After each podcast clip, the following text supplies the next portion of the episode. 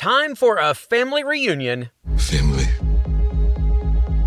Back together again. And a family vacation. Paula was disturbed by the entertainment. The hula dancing? Look, obviously, it shouldn't kill people, steal their land, and then make them dance. Everybody knows that. I'm Jared Hall from Entertainment Weekly, and here's what to watch this weekend Friday, July 9th through Sunday, July 11th. We're counting down the weekend's top five must see picks from TV and movies. But first, your entertainment headlines. ABC has announced the cast for season 7 of Bachelor in Paradise. Some of those heading to Mexico to mix and mingle and create lots of drama, of course, include Ivan, Noah, Brendan, and Kenny from Clare and Tayshia's season of The Bachelorette, and Serena P, Serena C, Maddie, Victoria, Abigail, and Jessenia from Matt's season of The Bachelor. You can check out the full gallery at EW.com. Paramount Plus has made a deal with the devil. The streamer announced it has ordered a third season of Michelle and Robert King's Evil.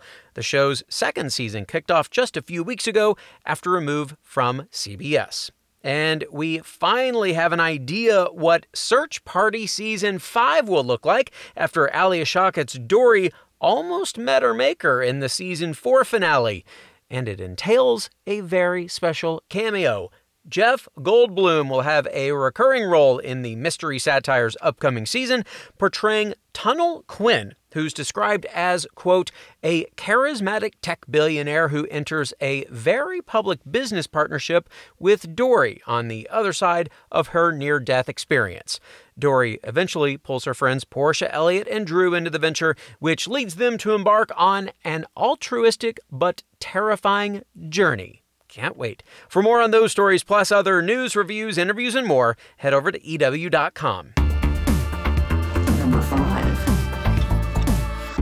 Don't touch that dial because it's time for this weekend's top five picks. Number five is the latest docuseries from CNN, History of the Sitcom, which explores how one of TV's oldest genres has helped Americans navigate an ever shifting cultural landscape. The first episode, for instance, will examine how sitcoms have evolved to reflect the changing face of American families, while the second will explore the role of sex in sitcoms, including the integration of LGBTQ storylines in representing a more modern world. And of course, there are less heady matters to explore as well. Here's a clip. For generations on television, you couldn't even show a toilet. And I Love Lucy. The Ricardos don't have a toilet. Twin beds and no toilet. The problem was that um, the, the censors, they were so sensitive then. On Leave It to Beaver, we got an alligator that we won at a uh, carnival. About that big. Still had mighty fine teeth. And we hid it in the toilet tank. The censor said, no, you're not allowed to show a bathroom on TV.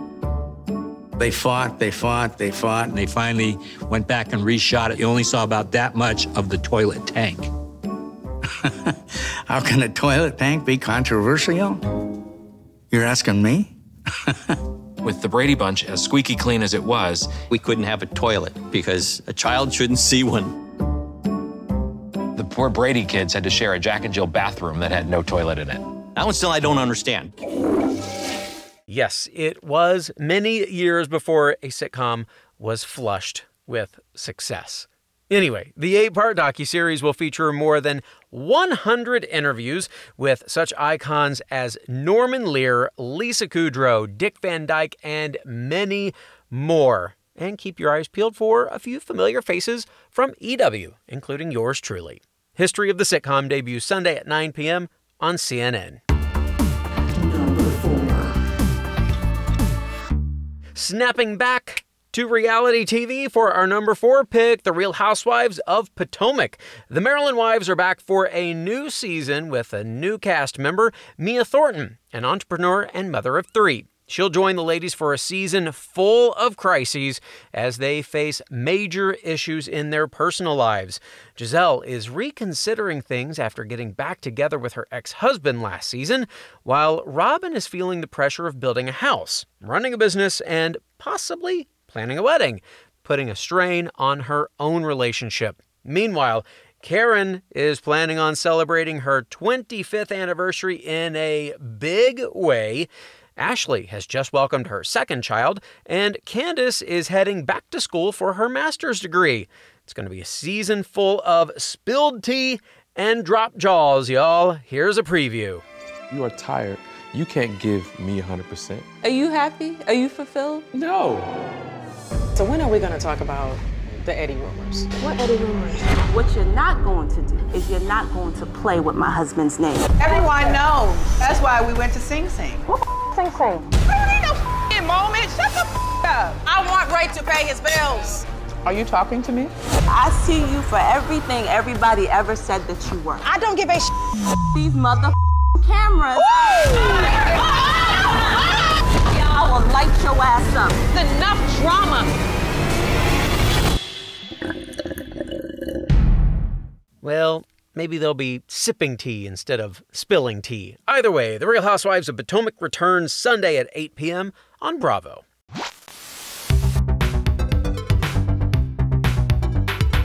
HGTV fans out there should definitely check out Luxe Listings Sydney on Amazon Prime Video, which is new this weekend. It follows a group of real estate agents on their quest for success in the Sydney, Australia property market. And if you're more in the mood for a movie this weekend, one of those real estate agents has his own recommendation for you. I'm Gavin Rubenstein from Luxe Listings Sydney, and I have a phenomenal movie recommendation for you. The Untouchables, featuring Omar Sy, is a one of a kind flick that takes you on a roller coaster of emotions. From feeling happy to sad to nervous to excited, it enables you to experience every single one in the short space of the two hour film. The movie is set in Paris, France, one of my favorite destinations to travel to on this planet, the city of love, and I cannot wait to get back there soon. That, by the way, is The Intouchables, not The Untouchables, an award winning French movie starring Lupin's Omar Sy as a caregiver for a wealthy, paralyzed man. It's based on the story of a real life friendship and won Sy the Caesar Award, basically the French Oscar, for Best Actor. You can stream The Untouchables on Netflix right now. Number three. All right, now we're taking you to the river for our number three pick. Virgin River, that is. The Netflix series is back with even more drama for this small town, jumping ahead to find a happily coupled Mel and Jack who survived his season 2 cliffhanger shooting. But it's not all smooth sailing, as Mel confesses her desire to have a child, and Jack grapples with that revelation alongside Charmaine's impending due date. Meanwhile, Doc frets about Hope, who is away taking care of an elderly aunt, and Preacher tries to care for Christopher while keeping his eyes peeled for more trouble ahead. Which, it's Virgin River, so of course there'll be. Here's a preview. You and Jack are wonderful together. Would you ever consider trying again? How would you feel about me having a baby? Is there something going on with you guys? You're going blind. In a word, maybe. I don't know what I would have done if something would have happened to him. Maybe he should be with someone else. I can't be the person that stands in the way of you becoming a mother. You're not listening to what I want. I know what you want. I don't know if I can give it to you. I think it would be a tragedy for you to go through your life alone because of a misguided perception of the woman you love. Now, we know what you're thinking. They're going to resolve Jack's shooting just like that? Here's showrunner Sue Tenney on why the writers decided not to draw out the suspense over whether Jack would survive. We're always looking for ways to cut deep into the story, and a time jump allowed us to do that. You know, and once once we established, once I thought Jack's going to survive the shooting, it's the psychological component of his recuperation that's most compelling. So that's why the jump because the story sense of having him in the hospital and that, you know, so, you know, and we kept it, it's funny because it's hard. It's Martin Henderson, so he's talking about it. Instagramming, you know, he's been on the announcements and stuff like that. But, um, but we did, you know, we did have people quite like beyond themselves at the uh, cliffhanger, which was great, you know, so that means your audience is super engaged. So, will Mel and Jack also be super engaged by the end of the season? You can find out right now. Virgin River Season 3 is currently streaming on Netflix. Trivia. It's trivia time. Black Widow is finally hitting screens this weekend. More on that in a bit. But first, today's trivia question. What actress was reportedly in talks to play Black Widow back in 2009 before Scarlett Johansson landed the role? Was it Emily Blunt, Natalie Portman, or Anne Hathaway? Stick around for the answer and our top two picks and soundbite of the week. They're both up next. What to Watch will be right back. Hey everyone, I'm Sid Evans, editor in chief of Southern Living and host of Biscuits and Jam. Since 2020, I've been interviewing musicians, chefs, authors, and other Southern icons about their family traditions, their faith, their favorite meals, and of course, what it means to be Southern. And I'm excited to announce season five of our award winning podcast. Join me every Tuesday for new conversations with some of the most interesting and influential Southerners around. Be sure to follow Biscuits and Jam wherever you get your podcasts. You can also find us online at southernliving.com slash biscuits and jam.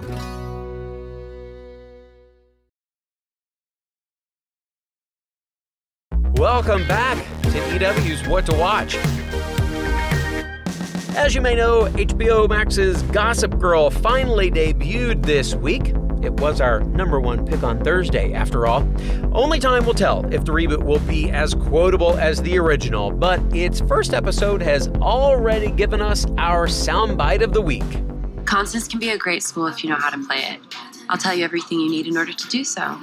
St. Jude's used to be its own building, and the boys still act like it is. The only place we really mix is out front or in the courtyard. Be careful. It's a fishbowl, so look your best because you will be watched. IG for stories and WhatsApp for abroad and messages to chat. What about YouTube? Don't interrupt, especially not to say YouTube. Has Gen Z moved on from YouTube? Eh, I'll avoid embarrassing myself by trying to make a TikTok reference. You can stream the first episode of Gossip Girl on HBO Max now. Number two. Now say aloha to our number two pick, HBO's The White Lotus, a social satire from enlightened creator Mike White. The limited series follows the staff and guests over a week at an exclusive Hawaiian resort.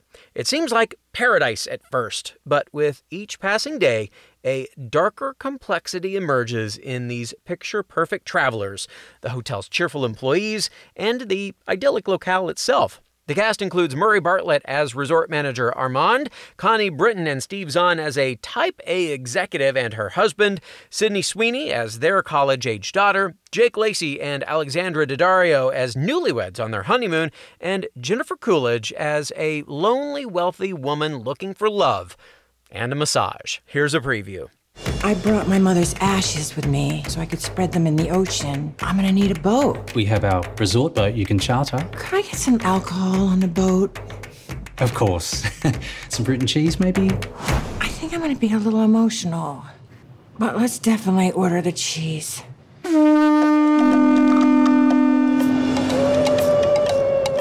This is the wrong room.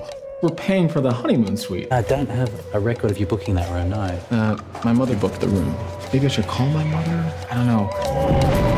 They have a Zoom with China, and I don't like the background. Oh, you're rearranging the hotel room. I need nice feng shui. Okay, stay out of the frame. Mom, you look deranged. It's all right, I have a filter for that. Oh, that's about the only filter these guests do have. As EW's Darren Franich wrote in his B plus review of the series, quote, White's got whiteness on his mind. This is a cringe comedy where the awkwardness is racially systemic. So, come for the island vistas, stay for Steve Zahn's hilariously inept critique of imperialism. The White Lotus premieres Sunday at 9 p.m. on HBO. And now, folks, after eight Avengers movies, 10 years, and another 14 months of pandemic delays, it's finally time for our number one pick Black Widow. Scarlett Johansson's super spy is finally getting the standalone showcase she has always deserved, and she finds herself on the run and facing a dangerous conspiracy with ties to her past. She'll reunite with her fellow Black Widow Yelena, played by Florence Pugh, and their quote unquote parents, played by Rachel Weisz and David Harbour, to take down her pursuers and save the day. Here's a bit of the trailer. We have unfinished business. We have to go back to where it all started. Lucky us. One thing's for sure. It's gonna be a hell of a reunion.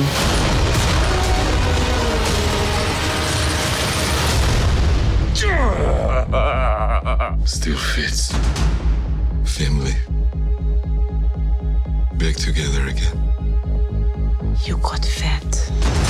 Well, it's that family dynamic that helps give Black Widow its charm. Many reviews have highlighted the dynamic between Johansson and Pugh's surrogate sisters. EW's own Devan Coggan and Sydney Bucksbaum also discuss what Pugh brings to the film on the latest episode of our What to Watch video series. I mean, Florence Pugh really steals the show. It's such a like a loving big sister little sister relationship. Granted, they're also like super spies and trying to save the world. so it's it's just such a nice balance. And Florence's character Yelena is one of those ones that I'm really hoping we get to see more of in the MCU going forward. It felt so real, even though they're not like actually sisters. It feels like they have that dynamic so perfectly. I, I think that the teasing of each other was so great. Like you can't help but love and root for their sister bond. Some solid sisterhood in a Hollywood blockbuster. You really do love to see it. You can check out that full What to Watch video on People TV and catch Black Widow in theaters or on Disney Plus with Premiere Access right now.